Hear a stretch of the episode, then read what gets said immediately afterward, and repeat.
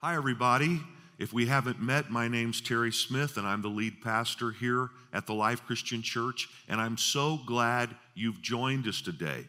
I hope to have the opportunity to meet you sometime in person soon. So, my favorite founding father of the United States is John Adams. John Adams, as you surely know, was the first vice president and second president of the United States. His story is one of grand adventure. He risked everything, including his life, in the American Revolution. Many people say that he was the primary mind behind Thomas Jefferson's Declaration of Independence. Much could be said about his biography, but in light of all he accomplished, I particularly appreciate his humanity. He struggled, for instance, with an abundance of ambition. He chafed at times under the shadow of George Washington. He had a famous and public falling out with his protege and close friend, Thomas Jefferson. He had great weaknesses, as all great men do. But he loved his wife passionately and faithfully, and among many other good qualities, the two of them shared an active hatred for the institution of slavery.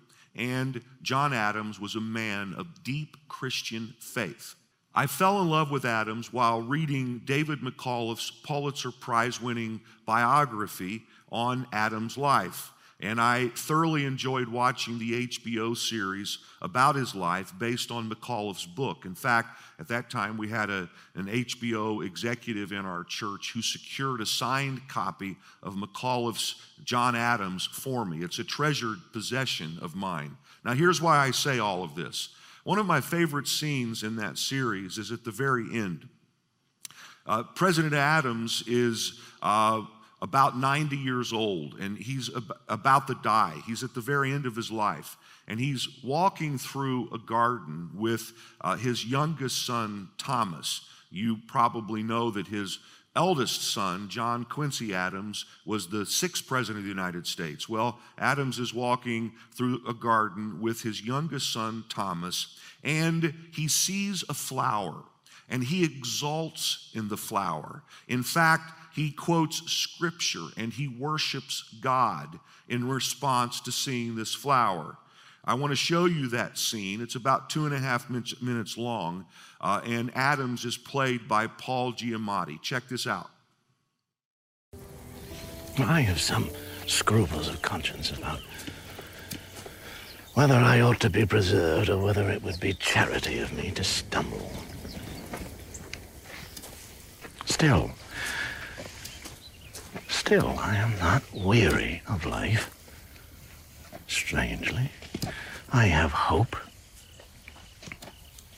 We take away hope in what remains, what pleasures. Do you follow me, Thomas? Hmm? It's getting late, Father. Yeah.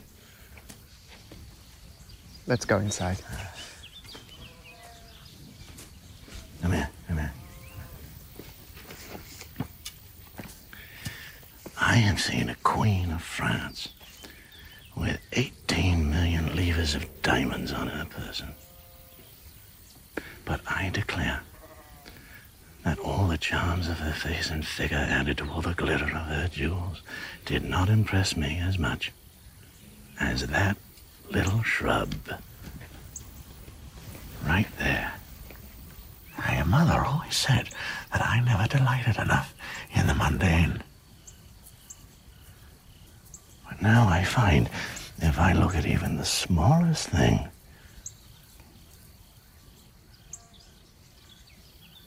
my imagination begins to roam the Milky Way.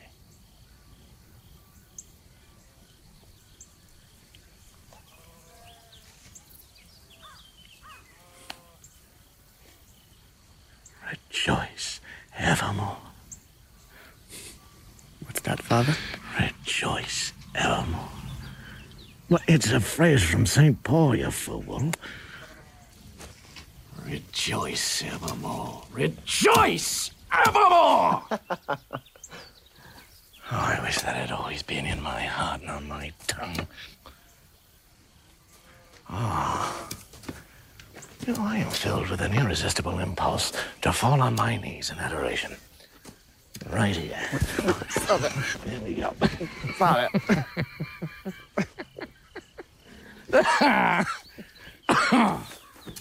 Oh, if only my knees would bend like they used to.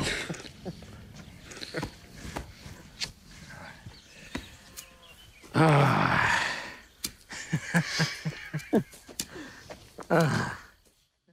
Now, why do I love this scene so much? Well, it's because President Adams, at the end of a long and glorious life, even with all he has seen and done, recognizes God's glory in a simple flower. I've seen the Queen of France, he says, covered in jewels, and that's not as glorious as this flower. And he makes it clear that he wishes that as a younger man, he would have paid attention, paid attention to the beauty that could be found in a flower. In this scene, I see a beautiful example of what we're calling soul rest. Two weeks ago, we introduced this series based on the promise of Scripture that through Jesus, we can enter God's rest. And we can find rest for our souls, even in the midst of the challenges of life and the challenges of this time. Now, it seems to me that if someone can find peace and pleasure and God in a garden and a flower, that they probably have found rest for their soul. Again, Adams didn't always have this level of soul rest. I think this is important. If you know his story, you might see yourself in him in some ways. I certainly see myself in him in some ways. He was ambitious, he was as a young man, particularly striving, trying to force things. He had an inordinate need for approval, to matter. Uh, the, the utter grandiosity of his life is, is, is stunning. Uh, and at the end, but really, it only started to happen as he reached the end. He realized that God's glory and pleasure could be found in the most simple things in life. And you get the sense that he had rest in his soul. And I think you also may get the sense that if we can understand what he had come to understand at that season of his life, that we can have that kind of rest as well. I want to take issue for a minute in, in contrast to that with something that Tim Ferriss wrote in his fascinating book called Four Hour Work Week. He wrote this The opposite of happiness is boredom. I'll repeat that. The opposite of happiness is boredom. Excitement is the more practical synonym for happiness, and it is precisely what you should strive to chase. It is the cure all. The question you should be asking is what would excite me? Now, I like a lot of what Tim Ferriss says, but I find his reasoning here to be absolutely ridiculous. Is excitement, in fact, what we should strive for? Should we make excitement our primary goal? Will excitement make us happy? Now, I do understand the sentiment. I believe that boredom is one manifestation of a weary soul. I'll say that again. Boredom, I think, is one manifestation of a weary soul. No one wants to be married to the mundane.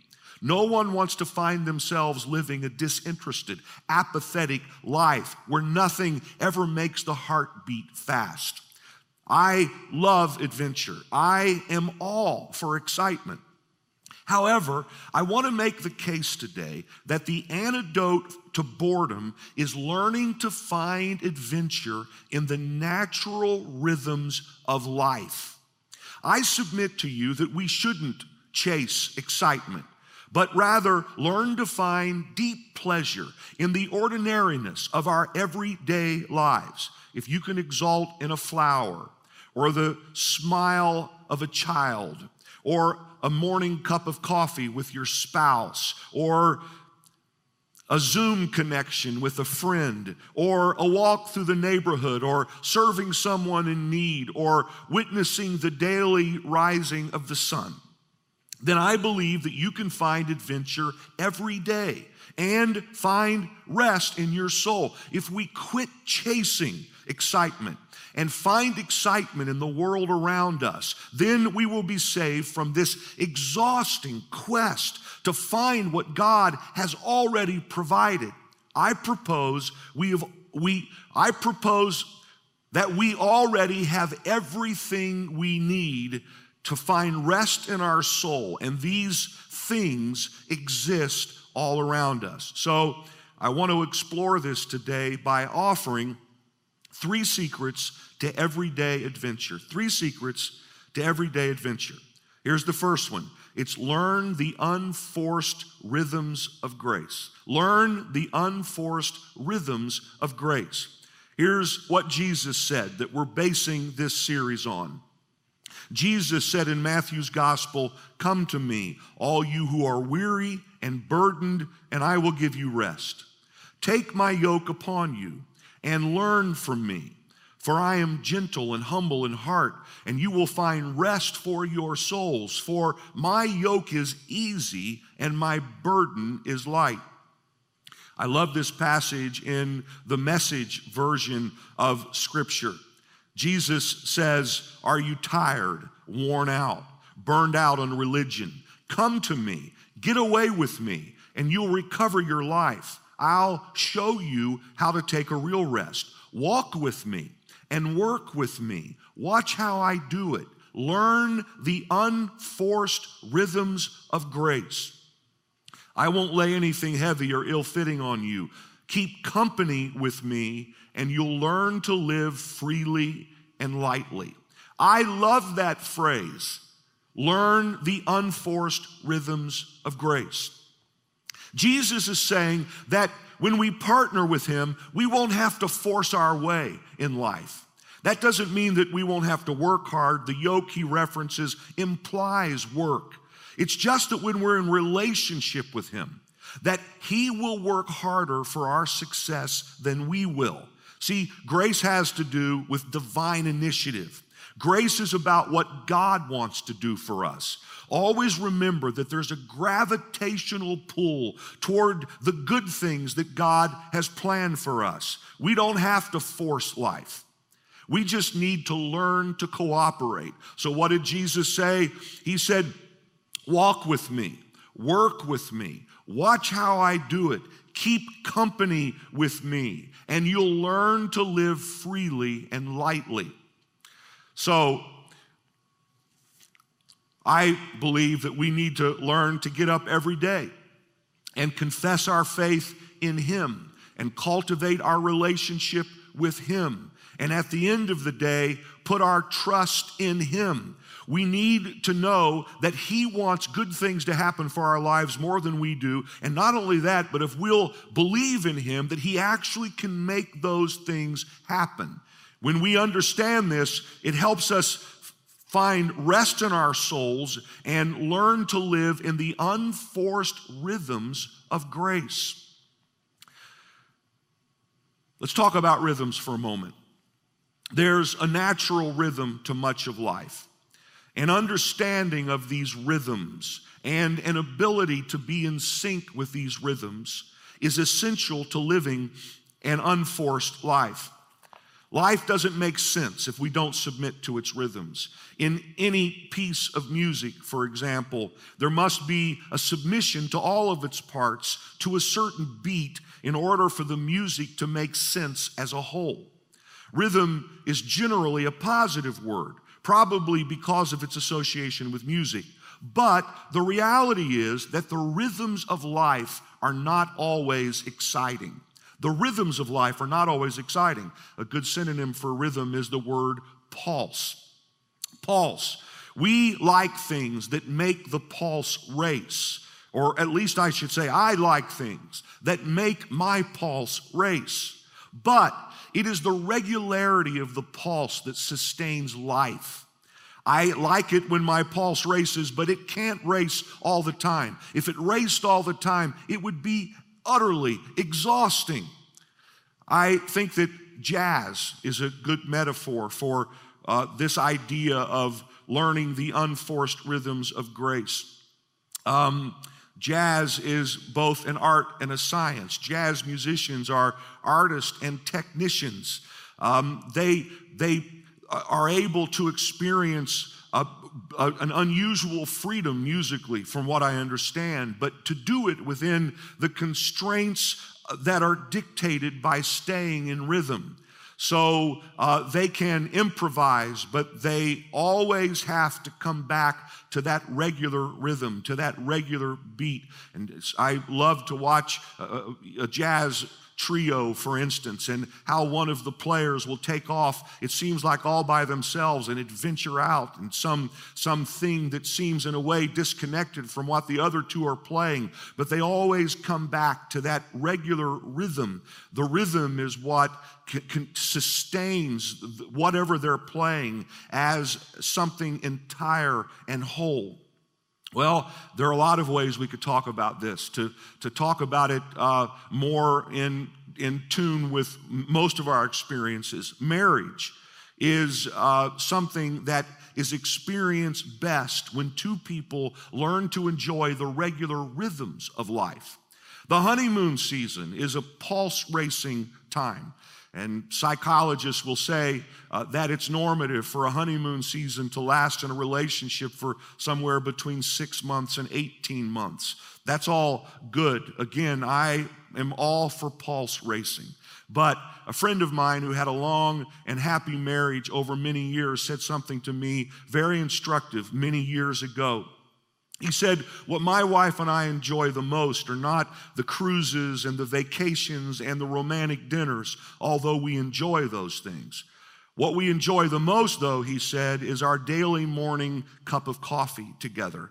We enjoy taking walks through the neighborhood and so on.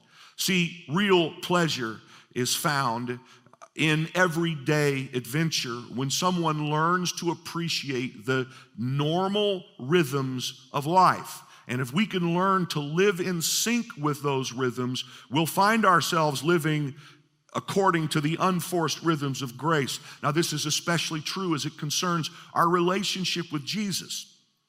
I propose to you that the secret to everyday adventure in the big picture of life is to walk with Jesus, to keep company with Jesus, to cultivate our relationship with Jesus in a way where we learn the unforced rhythms of grace. Uh, now, during COVID 19, our regular rhythms in our lives, at least most of us, probably all of us, have been disrupted. We're having to learn new rhythms. Uh, and we need to learn to cooperate with those new rhythms and probably prepare for some even more new ones as we move into these next few weeks and months. But the constant beat of our lives, in spite of whatever's happening around us circumstantially, is our relationship with Jesus. The constant beat through every circumstance in our life is our relationship with Jesus. And when we learn to keep company with Him and to pay attention to Him and to be content with those rhythms that happen in our relationship with Him, we'll find that affecting every area of our life in incredibly positive ways. When we learn to live in those unforced rhythms of grace, we find grace all through our lives. Here's the second thing I want to talk about for a few minutes it's to find God then in the ordinariness of life. Find God in the ordinariness of life. Now, I'm going to take a little risk here in this forum where I'm speaking to you through a camera and into your, well, living rooms or family rooms or wherever you're watching today's message. I'm going to take a little risk and I'm going to spend a few minutes uh, reading and then trying to unpack in a meaningful way a sonnet um, and this is one of those things where if you were sitting in the room, uh, I'd be able to watch your face and see if you're staying awake while I'm t- uh, talking through this and, and grasping uh, why I think it's important that I'm saying what I'm saying, but you're, you're going to have to kind of stay awake on your own now. I will say homeschooling kids can get extra credit for what I'm about to say. So gather around, kids, keep your parents awake because I think this will pay off here in a moment. All right, a beautiful sonnet by Gerard Manley Hopkins, an English poet and Jesuit priest. Here's a beautiful two stanza sonnet.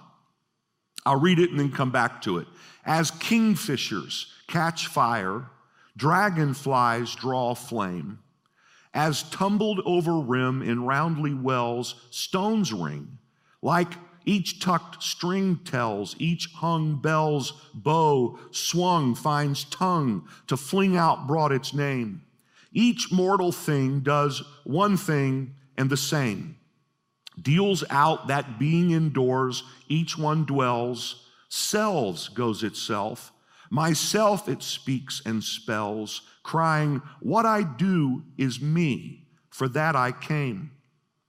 I say more, the just man justices, keeps grace, that keeps all his goings graces, acts in God's eye what in God's eye he is Christ. For Christ plays in 10,000 places, lovely in limbs and lovely in eyes, not his, to the Father through the features of men's faces. I think that's a beautiful sonnet. I've had the opportunity to spend some time reading it, thinking about it, studying it. So uh, please allow me just to talk a little bit about what I think this means or what it at least means to me.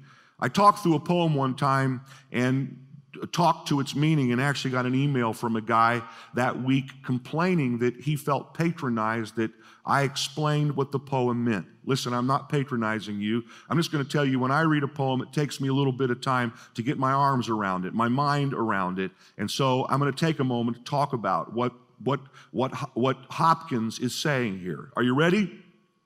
As kingfishers catch fire, dragonflies draw flame. He's referring to the fact that a kingfisher, a glorious uh, bird, uh, uh, uh, one of the most beautiful in England, where Hopkins was writing, uh, when its plumage catches the sun, it appears to light on fire. Dragonflies, their wings, when, when lit by the sun as well in a certain way, seem to look like flames.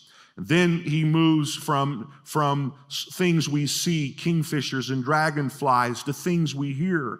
As tumbled over rim in roundy wells, stones ring. Or imagine stones being thrown in the well and the sound of those stones tumbling down to the water.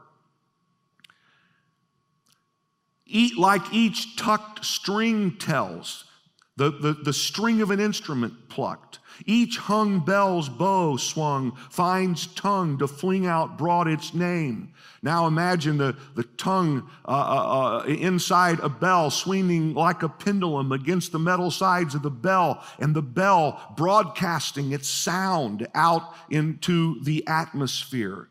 Each mortal thing, he says, does one thing and the same, deal, deals out that being indoors, each one dwells. In other words, each of these things these things created and these things made from creative things, when they live out innately what they are, then they have each a sameness in that they're doing what they were purposed to do. And then Hopkins says, selves goes itself. Myself it speaks and spells, crying, What I do is me, for that I came.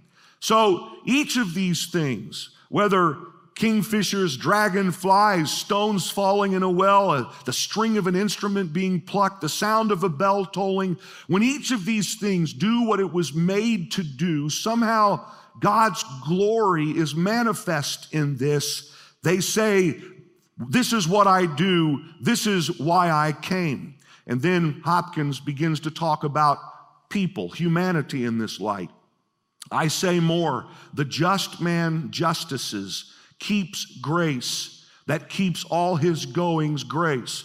The just man lives justly. He lives out what he in fact is. And he lives according to a grace that God has given him. He lives out what God has planned for him. Then Hopkins says, acts in God's eye what in God's eye he is doing, being what one was made to be, and doing what one was made to do causes us to act in God's eye, what in God's eye He is. And this is where it gets beautiful, uh, at least for my money Christ. What is He acting out? He's acting out Christ. For Christ plays in 10,000 places, lovely in limbs and lovely in eyes, not His, to the Father through the features of men's faces. So, what is Hopkins saying when he says, after all of this, that Christ plays in 10,000 places, lovely in things that aren't actually his? He's saying that when, when created things and things made out of creative things live out their purpose, when they are what they were meant to be and do what they were meant to do, Christ can be seen in that. When a human being is what they were made to be, when they live that out, when they do that, when they function as a human being is supposed to function, Christ can be seen in that. And therefore, the Father takes pleasure in the face of a human being who's not actually Jesus because the Father sees Jesus in that human being. So Christ plays in 10,000 places. In other words, Jesus can be found all around us in what we might normally think of as the ordinary things of life. So there's this great passage where Paul writes to the Romans. Again, this is from the message. It's said so beautifully here. This is where Paul writes So here's what I want you to do God helping you. Take your everyday, ordinary life you're sleeping, eating, going to work, and walking around life and place it before God as an offering. What does he say? Take your everyday, ordinary life, what you do, who you essentially are, and offer it to God as an offering. Embracing what God does for you is the best thing you can do for Him. Fix your attention on God. You'll be changed from the inside out. Readily recognize what He wants from you and quickly respond to it. God brings the best out of you, develops well formed maturity in you. See, when we know that Christ is found all around us in ordinary things, we tend to just offer who we are and what we do to God, and we quit chasing things that exhaust us and that keep us from having rest in our soul. Some of us are chasing the extraordinary and missing the extraordinary in the ordinary things all around us. Christ plays in 10,000 places. One of the heresies that the early Christians had to fight maybe the one most prominently mentioned in the New Testament is a heresy called Gnosticism. I'm sure you've heard of it, probably heard folks teach about it, or you've done reading about it. The Gnostics believed that the created world, all matter, all physicality, is evil. That only the spiritual or immaterial is good. And that one could could have special spiritual knowledge. In fact, the word gnosis means knowledge. And the Gnostics believed that one could have special spiritual knowledge that could be found by escaping the world of the physical and entered, entering into special and sensational experiences of the spiritual. So it's leaving the physical because in their view, the physical was bad. And it's, it's, it's entering into the spiritual in a way that would give them special knowledge. Well, one of the things that happened through this heresy is not only did the Gnostics deny the beauty of the created world and, and, and all that it meant and meant to God, who, when He created it, said it was good, not only did they miss all of that, but they also uh, denied the incarnation of Jesus, the idea that God actually uh, was enfleshed, if you please, in the body of a, of a human being. And so it was in response, at least in part, to the heresy of Gnosticism that Paul wrote these words to the Colossians. This is, this is glorious, I think. He wrote, Christ is the visible image of the invisible God. He existed before anything was created and is supreme over all creation. For through him, God created everything in the heavenly realms and on earth. He made the things we can see and the things we can't see, such as thrones, kingdoms, rulers, and authorities in the unseen world. Everything was created through him and for him. He existed before anything else and he holds all creation together. See, Jesus, Paul said, is the physical image of God. He created everything that we can see as well as what we can't see, both spiritual and material, and He holds all creation together, and all of it exists for Him. The reason I say that is to say that we should be able to look at the world around us and see Jesus everywhere. We should be able to see Jesus in everything. Now, I know the world is broken, fallen, but Jesus came to save it, to bring it back to what it was meant to be in the beginning.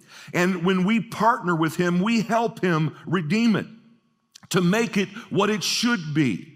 But here's the deal he wants to be extraordinarily present in the ordinary things of life. Jesus wants to be extraordinarily present in the ordinary things of life. See, he holds it all together. All creation is held together in him. No wonder he can be found in those things. Now, the danger of modern Gnosticism is that we can seek for spiritual adventure and miss finding God in the regular rhythms of life. Again, the danger of modern Gnosticism, the kind of thing that we can become susceptible to, is that we can seek for spiritual adventure and miss finding God in the regular rhythms of life. So, I had a friend say to me some time ago, I haven't had any powerful God experiences lately. I don't feel like God is working in my life. And later, after he gained the perspective that um, comes from this kind of teaching, frankly, he came back to me and said, Hey, I want you to know I realize I was wrong about not having had any powerful God experiences lately. He said, my five year old son with a learning disability is having a wonderful experience in school. My wife has had a marvelous attitude during a difficult season in our lives. We've been in a challenging time financially, but God is providing all of our needs. And then he said, I've come to a new perspective, a faith perspective. I realize now that God has been working in all of this. Hey, look, guys, I believe in miracles. If you've heard me teach at all, have any familiarity with me at all, I believe in miracles. I have seen, experienced certifiable miracles in my own life. But in our quest for the miraculous, we must not miss the miracles happening all around us every day. In our quest for miracles, we cannot miss the miracles that are all around us every day in what appears to be ordinary, but it's not ordinary because Christ created it. And even those things that we create from what He created, even in those things, Christ can be found. Christ plays in 10,000 places. So there's a place in in, in, in another of Paul's letters. This is a letter where he's writing to Timothy, a young pastor. And um, Timothy's caught in the grind of, of leading a, a local church and leading a local church through difficult times. And Paul wrote to him to encourage him, saying this Preach the word, be prepared in season and out of season. That sounds like a rhythm, doesn't it? Preach the word, be prepared in season and out of season, correct, rebuke, and encourage with great patience and careful instruction, for the time will come when people will not put up with sound doctrine. Instead, to suit their own desires, they will gather around them a great number of teachers to say what their itching ears want to hear. It's a fascinating passage, isn't it? He says, You know, Timothy, you just keep doing your job. Just get up every day and just stay in the rhythm of, of, of, the seasons of ministry and just keep doing what you know that you're supposed to do. And don't, don't worry about the fact that there at times will be people who won't want that sound teaching, but will try to find teachers who will satisfy what their itching ears want to hear. I would say to all of us that we should be careful to not be itching ears people and miss what God is saying to us right now, where we are, where we live. Um, you remember that story about Elijah? You probably do. God took Elijah and put him in a place where God said, I want to make myself present to you. And Elijah's there waiting for God to show up. I think all of us would love for God to show up, I think. And uh, that's exciting, right? And, and, and as Elijah's standing there, a powerful wind came, was so powerful it tore the, the, the mountains apart, scripture says. But we're told the Lord was not in the wind. And then there was an earthquake that shook the earth where Elijah was. But then scripture says the Lord was not in the earthquake. And then there was a fire that came. And scripture says the Lord was not in the fire. But after the fire, we're told God spoke to Elijah in a gentle whisper. The King James says a still small voice. Sometimes I think that we're looking for God in the wind, the earthquake, the fire. You get the point. We're looking, we're chasing excitement and we're missing, we're missing the adventure of Jesus being found extraordinarily in the ordinary things of life. Sometimes we have to listen. We have to listen for the still, small voice, that gentle whisper of God that can't break through when our exhausted soul is chasing after what we think is exciting.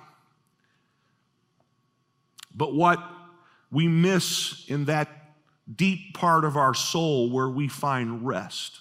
Now, here's the third thing, and I'll be quick with this. And then we're going to receive communion together. At least if, if you'd like to join us for communion, I hope that you will here in just a few minutes. Here's the third thing it's to live sacramentally. Live sacramentally.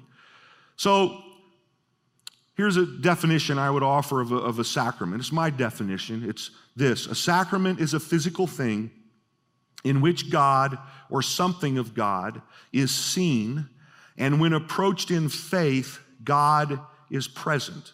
A sacrament is a physical thing in which God or something of God is seen, experienced when we approach it in faith. So Christians um, will disagree on the number of sacraments, but all Christians will uh, at least agree as to two. One is the sacrament of baptism, the other is the sacrament of communion.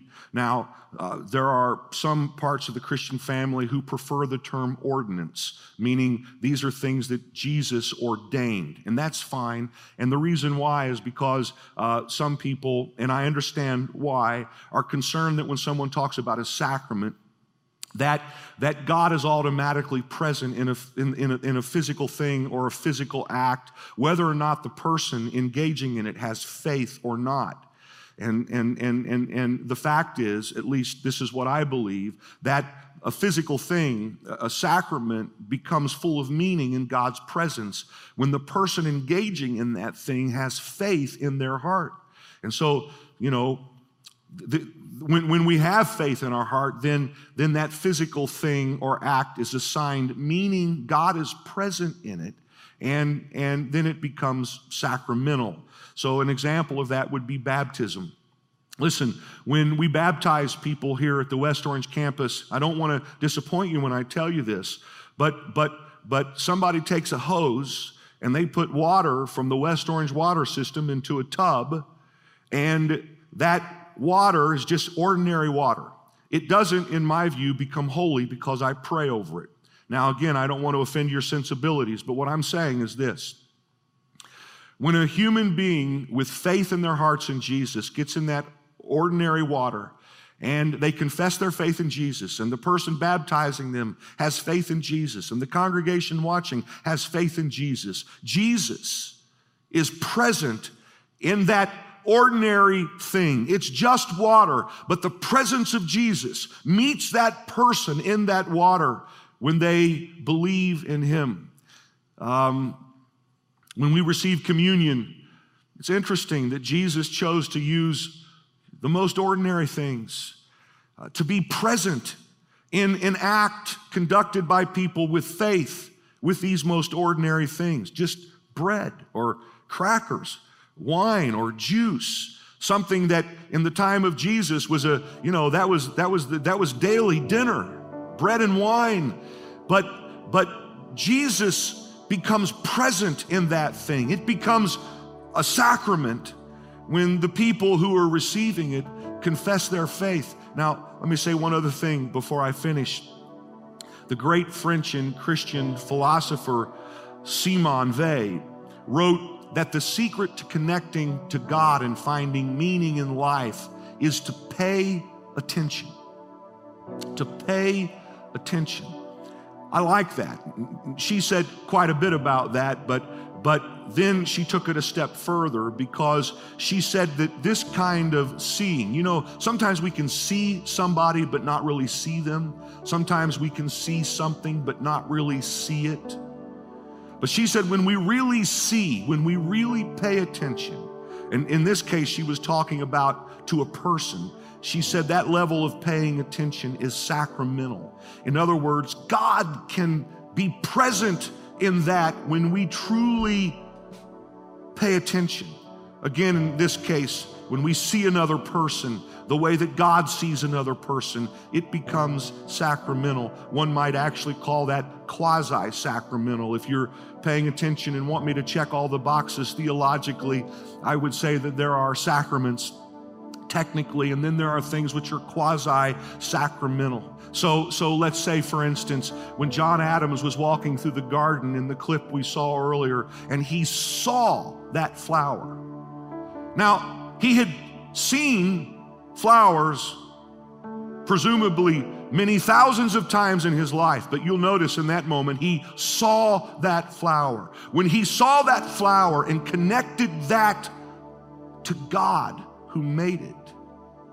That became a sacramental moment, quasi sacramental, however you want to say it. God was present in that moment. I encourage you this week to pay attention. I encourage you to look for God in the regular rhythms of life.